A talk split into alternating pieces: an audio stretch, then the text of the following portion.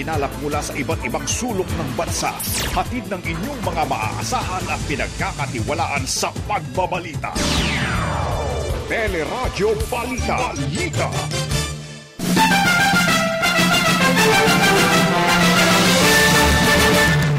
Presyo ng asukal umabot na sa isandaang piso kada kilo dahilan sa kakulangan ng supply. Presyo naman ng uniforme at school supplies tumaas din ilang linggo bago ang pasukan. Mahigit labing dalawang milyong pamilyang Pilipino naniniwalang sila ay mahirap ayon sa survey ng Social Weather Station. Pagkasayang ng bilyon-bilyong pisong halaga ng bakuna laban sa COVID-19, pinaimbestigahan sa Senado. Kahandaan ng Pilipinas laban sa monkeypox, pinaimbestigahan din. Personal doctor ni Pangulong Marcos itinalagang pinuno ng Food and Drug Administration. Iba pang itinalagang opisyal, inanunsyo rin ng Malacanang. Malacanang ididepensa ang pagvito ni Pangulong Marcos sa ilang panukalang batas at mga senador nakatagdang makipagpulong naman sa Pangulo para maiwasan ang pagvito sa mga aaprobahang panukala. Department of Justice tiniyak ang investigasyon sa war on drugs pero mga impormasyon sa kampanya ng Administrasyong Duterte handang isumite sa International Criminal Court. China nagpalipad ng military aircraft sa air defense zone ng Taiwan. Pilipinas pinaghahanda sa posibleng implikasyon ng tensyon sa pagitan ng China at ng Amerika. At sa ating showbiz spotlight, karakter ni Isa Calzado bilang unang Darna, ipinasilip na. Magandang umaga, bayan! Yan po ang ulo ng ating mga nagbabagang balita ngayong araw ng Huwebes, August 4, 2022. Kasama nating kabalitaan, siyempre pa ngayong umaga, pink na pink. Ako po si Joyce Balancho. Ako naman po ang inyong kabayan si Nolly Di Castro. Kami po ang maghatid sa inyo ng ating mga nagbabagang balita.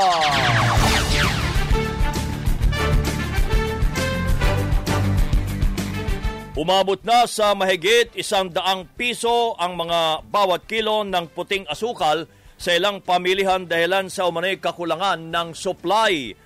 Ayon sa Sugar Regulatory Commission, uh, Administration, humina ang produksyon ng asukal dahilan sa tagulan at epekto, epekto ng bagyong Odette. Matagal na ho itong Odette.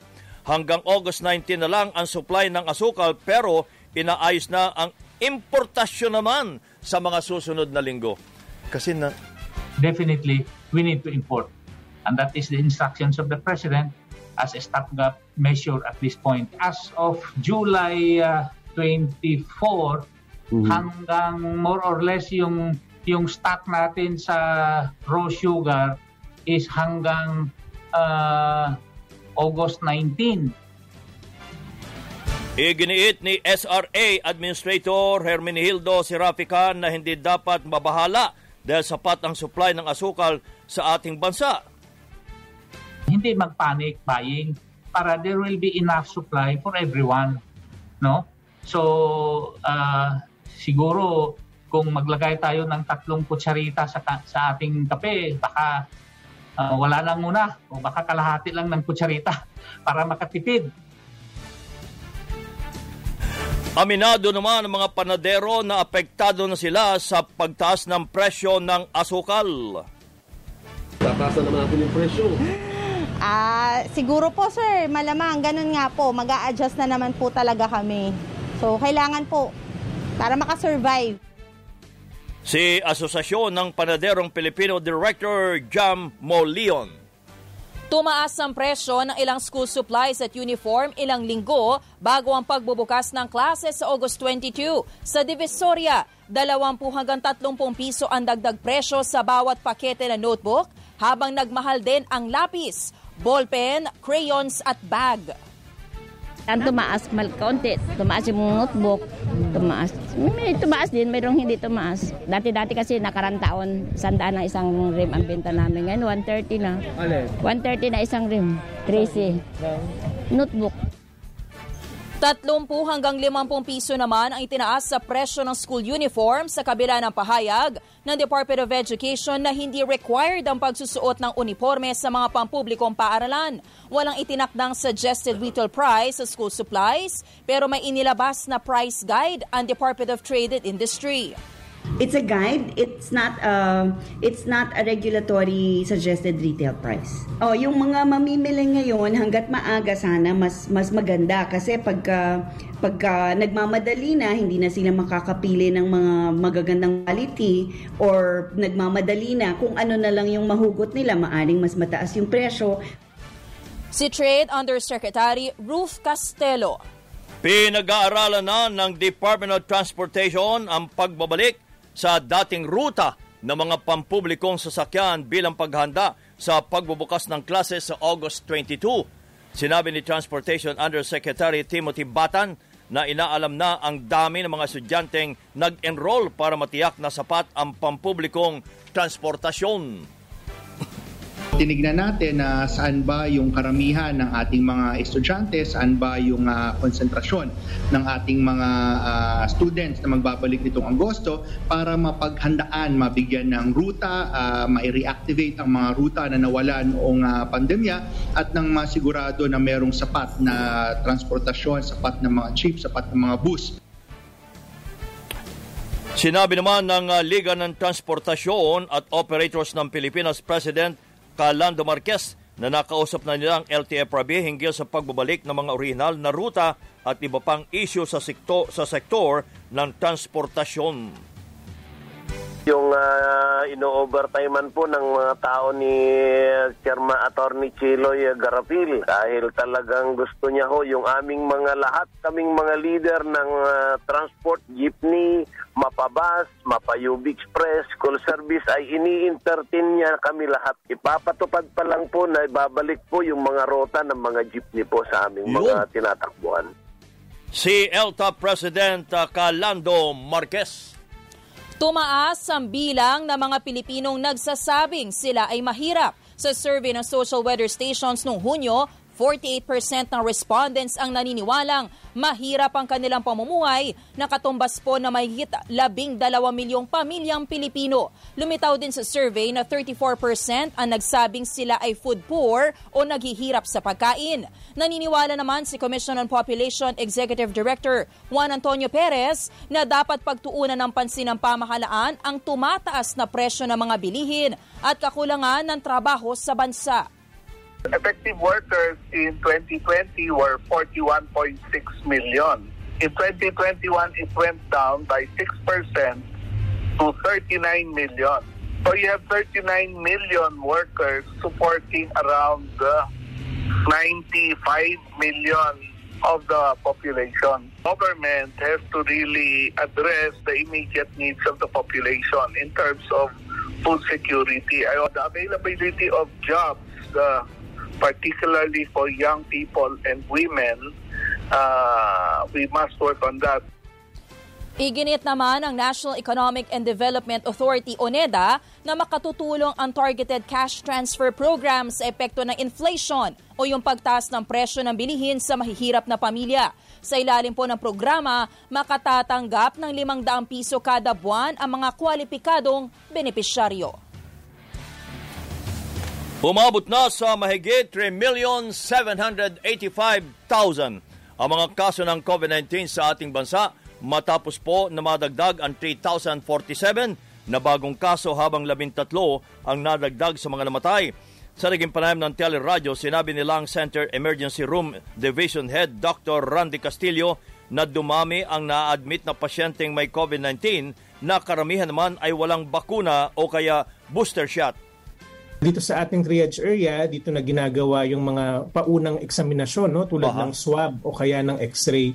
Kung dun sa x-ray ay makakitaan natin siya na may pneumonia at meron siyang risk factor para eventually magkaroon siya ng high risk na COVID, ito po yung mga subset ng patients na ating ina-admit.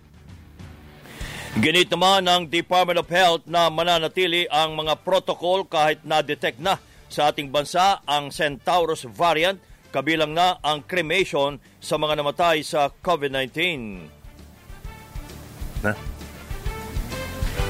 Samantala, pinaiimbestigahan sa Senado ang pagkasayang ng bilyong-bilyong pisong halaga ng mga bakuna laban sa COVID-19. Inihay ni Senator Risa Hontiveros ang resolusyon na layong matukoy kung bakit nag-expire at hindi nagamit ang halos 27 milyong bakuna na nagkakahalaga ng 5 hanggang 13 bilyong piso. Nangako ang Senate Health Committee na magsasagawa ng pagdinig kapag nai-refer na sa komite ang resolusyon. Handa naman ang Department of Health's investigasyon at iginiit na walang oversupply ng mga bakuna sa bansa. Binilan natin ang ating populasyon ng Pilipino. Nagkataon, pagdating ng mga bakuna dito, marami ang nagkaroon ng hesitancy. Marami rin po ang hindi pa pumupunta para makakuha ng kanilang uh, scheduled na allocation for the vaccine. So it's not really oversupply. Yan po si DOH Officer in Charge, Maria Rosario Vergere. Pinaimbestigahan din sa Senado ang kahandaan ng Pilipinas sa posibleng pagkalat ng monkeypox virus. Inihay ni Senate uh, Health Committee Chair Senador Bongo ang resolusyon na laning matukoy ang magiging pagtugon ng pamahalaan sa monkeypox matapos maitala ang unang kaso noong nakaraang linggo. Iginit naman ng Department of Health na handa ang bansa sa posibleng pagkalat ng monkeypox. Nilinaw din ng kagawaran na hindi sexually transmitted disease ang monkeypox kaya dapat iwasan ang maling impormasyon at diskriminasyon sa mga tatamaan ng sakit gusto nating klaruhin, monkeypox has not been classified as a sexually transmitted disease. The very reason kung bakit naiisip siguro ng mga tao na ito ay STD ay dahil sa presentasyon na naipapakita niya. Nakita po natin that almost 95% of cases across the globe uh, was transmitted through sexual contact. Si DOH Officer in Charge Maria Rosario Vergere Tumaas na mahigit 60% ang mga kaso ng dengue sa Panobo City sa Davao del Norte. Sa tala ng City Health Office, nasa 295 ang naitalang kaso mula noong Enero na mas mataas kumpara sa mahigit 180 noong nakaraang taon. Galing ang mga kaso sa 17 barangay kung saan pinakamarami po sa barangay New Visayas at Gredu. Wala pa naman balak ang lokal na pamahalaan na magdeklara ng dengue outbreak pero magiging prioridad ang pagtugon sa pagdami ng nagkakasakit. Labing apat na minuto bago magikawalo ng umaga, nagbabaga pa rin ang mga balita sa pagbabalik ng Teleradyo Balita.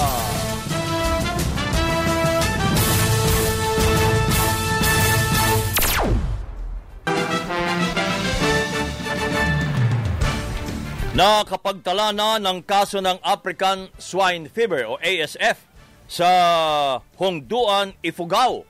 Kinumpirma ng lokal na pamahalaan ang mga kaso ng sakit sa barangay Bukyawan, Nungulunan at Hapaw. Hindi naman nabanggit kung ilang baboy ang tinamaan ng sakit pero pinayuhan ang mga residente na iwasan munang bumili, magbenta, magbiyahe ng karning baboy sa mga apektadong lugar. Sa Cagayan naman, tinamaan din ng ASF ang dalawang barangay sa bayan ng Sanchez Mira. Walang uh, o walong baboy ang nagkasakit sa barangay San Andres habang apat sa barangay Bangan. Sinailalim na sa calling operations o pinapatay po mga baboy na apektado ng ASF habang pinagbawal ang paglalabas at pagpasok ng mga produktong baboy na sakop ng isandaang kilometrong palibot ng mga apektadong barangay. Umabot na sa may 260 million pesos ang pinsala sa agrikultura ng magnitude 7 na lindol sa Luzon. Sa panayam ng teleradyo, sinabi ni Agriculture Undersecretary Christine Evangelista na karamihan sa napinsala ay irigasyon at livestock. Karoon ng uh, problema sa access no to food yung mga kababayan natin sa Abra at sa Ilocos Sur. So nagpadala po tayo doon ng mga kadiwa on wheels natin para yung farm gate price po ng agricultural commodities makabiling ating mga kababayan. Tapos yung mga nag-aalaga naman po ng hayop, meron na po tayong pinamimigay, mga vitamins po para sa hayop. Sa Abra, pinag-iingat ang mga residente sa nadiskubring tension cracks sa bayan po ng Pidigan na maaring mauwi sa landslide. Nananawagan din ng tulong ang lokal na pamahalaan para sa pag-aayos ng mga nasirang bahay at infrastruktura. Hindi namin kayang magpatayo ng buong bahay. Siguro mag-provide kami ng hollow blocks, mga semento. Believe nga ako sa human spirit ng mga tao eh. Hindi ko na-expect na kung sinabing kulang dito sa suyo ng pagkain, uh, kinabukasan may pagkain nang dumarating. Siguro no, yung yung part naman ng pabahay, uh, siguro I'm praying na ganun din ang mangyari. Yan po si Pidigan Abra Mayor Domino Valera. Tiniyak ng Department of Justice o DOJ na inimbestigahan ang mga kaso ng pang-aabuso sa karapatang pangtao sa war on drugs ng Administrasyong Duterte. Sinabi ni Justice Undersecretary Jesse Andres na nagtutulungan ang mga ahensya ng pamahalaan para maresolba ang mga kaso. And this whole of government approach is effective in you know addressing all these concerns on extralegal killings. It is, as you know, there are no more unabated killings as of today. In fact, record shows that there are no uh, unenforced disappearances or torture in the last three years. And that means the government is in place and in control. So that is what we believe in, and that is what excludes the ICC from exercising its powers over us. Our institutions are intact and working. Handa naman si Justice Secretary uh, Boying Remolia na isumiti sa International Criminal Court o ICC ang impormasyon hinggil sa war on drugs. Kabilang na dito ang impormasyong nagpapatunay na gumagana ang justice system sa Pilipinas. I think it's, it is indisputable that our courts are functioning. The prosecution is functioning. This means that we have a functioning judicial system. So I don't think that there's any deprivation involved here since what is involved is domestic law and the way that we run our country. And it is a democratic country. Nangako naman ang bagong PNP chief na si Rodolfo Azurin o Gerald Rodolfo Azurin na itutuloy ang war on drugs. Iniutos din ni Azurin ang auditing sa sitwasyon ng iligal na droga sa bansa kung saan tututukan ng mga lugar na may napatay na drug personalities. Palalakasin din na niya ugnayan sa mga barangay para may sa ilalim sa rehabilitasyon ang mga drug users. Samantala, tumindi pa ang tensyon sa Taiwan Strait kasunod po ng pagbisita ni US House Speaker Nancy Pelosi sa Taiwan. Ito'y matapos magpalipad ang China na mahigit 20 military aircraft sa Air Defense Identification Zone ng Taiwan bukod pa sa ininunsad na air and sea military drills malapit sa isla. Nauna nang kinondena ng China ang pagbisita ni Pelosi dahil maituturing itong paglabag sa One China policy na maaring mauwi sa kanilang pagkilos laban sa Amerika at Taiwan. Iginit naman ng isang eksperto na dapat paghandaan ng Pilipinas ang posibleng implikasyon ng tensyon sa pagitan ng China at Amerika. We should remember that um, Taiwan uh, uh, just sits uh, above the Philippines. And um, whatever happens in uh, Taiwan, it has uh, greater implications, domino effect in, on our national security, given that, of course, we have uh, thousands of um, overseas Filipino workers uh, in Taiwan, and uh, China is also our trading partner. Ang security analyst na si Dr. Chester Cabalza Otomatikong naging batas ang may apat na po at isang mga panukala na isinumiti sa ilalim pa ng Administrasyong Duterte.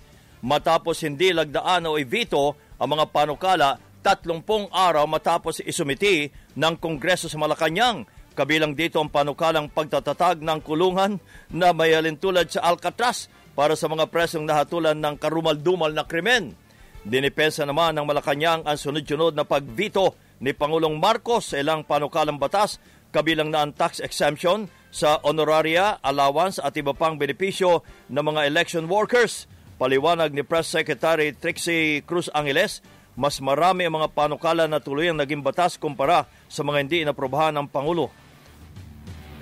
So gusto ko lang linawin, no? Uh, hindi po nagkaroon ng vote, ano, veto spree ang ating Pangulo. 41 law, bills lapsed into law and only 5 were vetoed. Hindi kasama dun sa 41. So it's not a spree. So tinutono lang naman ng ating Pangulo dun sa mga sistema yung mga batas natin. Nakatagda namang humarap ang 24 na senador sa Legislative Executive Development Advisory Council o ang uh, LEDAC para maiwasan ang pagbito sa iba pang mga panukalang batas na aprobahan ng Kongreso. I am fully aware of the uh, President's uh, prerogative. I'm glad that uh, I'll have the chance to talk to him and uh, uh, uh, have this uh, uh, great opportunity na magkaroon ng uh, line of communication uh, with, with Malacanang. Si Senate Majority Leader Joel Villanueva. Sa ibang mga balita naman, walang permit para mag-operate at magbenta ang mga seafood vendors sa Virgin Islands sa Panglao, Bohol. Ito pong lumabas sa paunang investigasyon ng lokal na pamahalaan matapos mag-viral sa social media ang post ng turistang nabiktima ng overpricing. Umabot po sa 26,000 piso ang binayaran ng turista para sa mga ipinalutong seafoods. Sa panayam ng teleradyo, sinabi ni Panglao Mayor Edgardo Arcay na hindi rin inamin ng mga vendor na mataas ang presyo ng kanilang produkto. Sa Nibis ni Gargo, hindi naman sila na umamin nga talagang mahal. Sabi nila, yun daw ang presyo. Hindi naman, hindi sila umamin. Okay. Pero uh, nakita ko rin na parang uh, mayroon rin talagang kamahalan. Po, po. K- kasi yung mga mga sinabi nila nga marami doon silang kumain. Uh, mga 20 na personas. Okay. Kasama na yung mga boatman. Opo. Tapos lumabas sa investigasyon kung uh, magbigay daw sila sa boatman ng komisyon. Kaya oh. tinataasan nila konti. Idinagdag pa ni Mayor Arcay na pinaiimbestigahan na ang arawang butaw na binabayaran ng mga vendor. So ngayon, um, nagplano ako na mayroong consultative meeting ng mga concerned vendors uh, ang tourism official. Opo. Uh, para ma- win-win solution ba? Sa kabila na I don't want to eliminate the source of income of the people around. Yes. To ensure sustainability, uh, sustainability of the livelihood. But Opo. it must be balanced the quality of the tourists, especially for the local ones. Nauna nang ipinasara ang mga kainan sa Virgin Island dahil sa insidente ng overpricing. Dumepensa si Senador Amy Marcos sa mga batiko sa pelikulang Made in Malacanang. Itinanggi rin ni Senadora Marcos na namumudbod sila ng libreng tiket sa mga paralan at lokal na pamahalaan para may manood lamang ng pelikula. Hindi. Nako, para naman uh, para naman uh, ang Viva papayag ng ganon. Lahat 'yan na uh, binibili. Kaya nga lang maraming sektor na nag-volunteer kagad at humingi ng block screening. Yun yung mga pinamimigay na ticket, pinamimigay sa empleyado, sa staff, sa kamag-anak. Marami na ring loyalista, siguro uh, bahagi na doon yung mga bumoto ng 31 million. Nanindigan naman si Benedictine uh, Sister Mary John Mananzan na dapat magsorry ang direktor ng pelikula na ang pangalan ay Daryl Yap. Hindi niya katanggap-tanggap ang mistulang pagbaluktot sa kasaysayan at malisyosong paglalarawan sa mga madre na kumupko kay dating Pangulong Corazon Aquino. When you are going to uh, show something, you have to see, uh, you have to be sure of the veracity of what you are you are showing. My goodness, elementary yan. So, uh, how can he be a media person when he doesn't know that? What is artistic there? I don't see anything artistic. It's a lie. It is a, it is a distortion of reality. Mag-apologize ka. You ought to be ashamed of yourself. Do not call yourself an artist. Nauna nang umalma ang Carmelite Sisters ng Cebu City dahil sa eksena kung saan naglalaro ng madyong ang karakter ni dating Pangulong uh, Aquino kasama ang ilang madre. Samantala, may apat ng persons of interest sa nawawalang Chief Executive Officer ng isang pharmaceutical company sa Bonifacio Global City sa Tagig. Sinabi po ni PNP spokesperson Jean Fajardo, kabilang dito ang driver ng CEO na huli niyang nakasama bago nawala noong July 19. Ayon po sa report, huling nakita ang biktimang sakay ng bagong biling Land Cruiser habang tinatanggap ang mayigit 5 milyong pisong cash at dalawang mamahaling relo. Makikipagkita sana ang biktima sa tatlong individual pero kinansela sa hindi nabanggit na dahilan. Hindi na natukoy kung saan nagpunta ang biktima kasama ang driver bago natagpuan ang uh, sunog nitong sasakyan sa bayan ng San Luis sa Pampanga. Iginiit ni Marinduque Congressman Lord Alan Velasco na makatutulong ang no parking, no car bill para mabawasan ang problema sa trapiko sa ating bansa. Sa naging panayam ng teleradyo, sinabi ni Congressman Velasco na layunin ng panukala na maalis ang mga nakaparadang sasakyan sa kalsada na nagpapasikip naman sa daloy ng trapiko. Okay. Dapat isama ho natin yung mga kalsada na ginagamit na parking ng mga ahensya ng gobyerno. May ganun rin po, I'm sure, Kabayo Noli, masasako po siya ng ating batas. Dapat. O pagkakaroon po sila ng penalty na hindi sila makakapagrehistro ng sasakyan for 3 years under their name. At may kasamang uh, penalty na 50,000 pesos. Sa ilalim ng House Bill number 31 ni Congressman Velasco, gagawing requirement ang pagkakaroon ng garahe bago mairistro ang bagong uh, biling sasakyan sa Land Transportation Office o LTO. Spotlight. Good morning, Miss Genial Krishnan. Good morning. Good morning, kabayan at Joyce. Sa ating show with Spotlight, inilabas na ang panibagong teaser ng pinakaabangang Darna. Sa video, ipinasilip ang karakter ni Iza Calzado bilang si Leonor, na unang Darna na huhubog sa karakter ni Jane De Leon bilang tagapagmana ng bato. Mapapanood na ang serye simula sa August 15 sa Kapamilya Channel, Kapamilya Online Live, A to Z, TV5, I1 TFC at Jeepney TV. Larda-handa ka na para sa responsibilidad mo. Proud ako sa iyo, anak. Kilalanin si Iza Calzado bilang Leonor. Ako si Darna. Mars Ravelos Darna. Simula August 15 na. Para sa show with Spotlight, ako si Gino Krishnan. Balik sa inyo, kabayan. Marami pong salamat, Miss Genial Krishnan. At yan ang kabuuan ng ating mga balita ay tinampok sa Teleradyo Balita. Hanggang bukas, mga kapamilya, ako po si Joyce Balancho. Ako naman po ang inyong kabayan, si Nolly Di Castro. Kami po ay nagpapasalamat. Nag-iwan muna ng isang magandang umaga, bayan!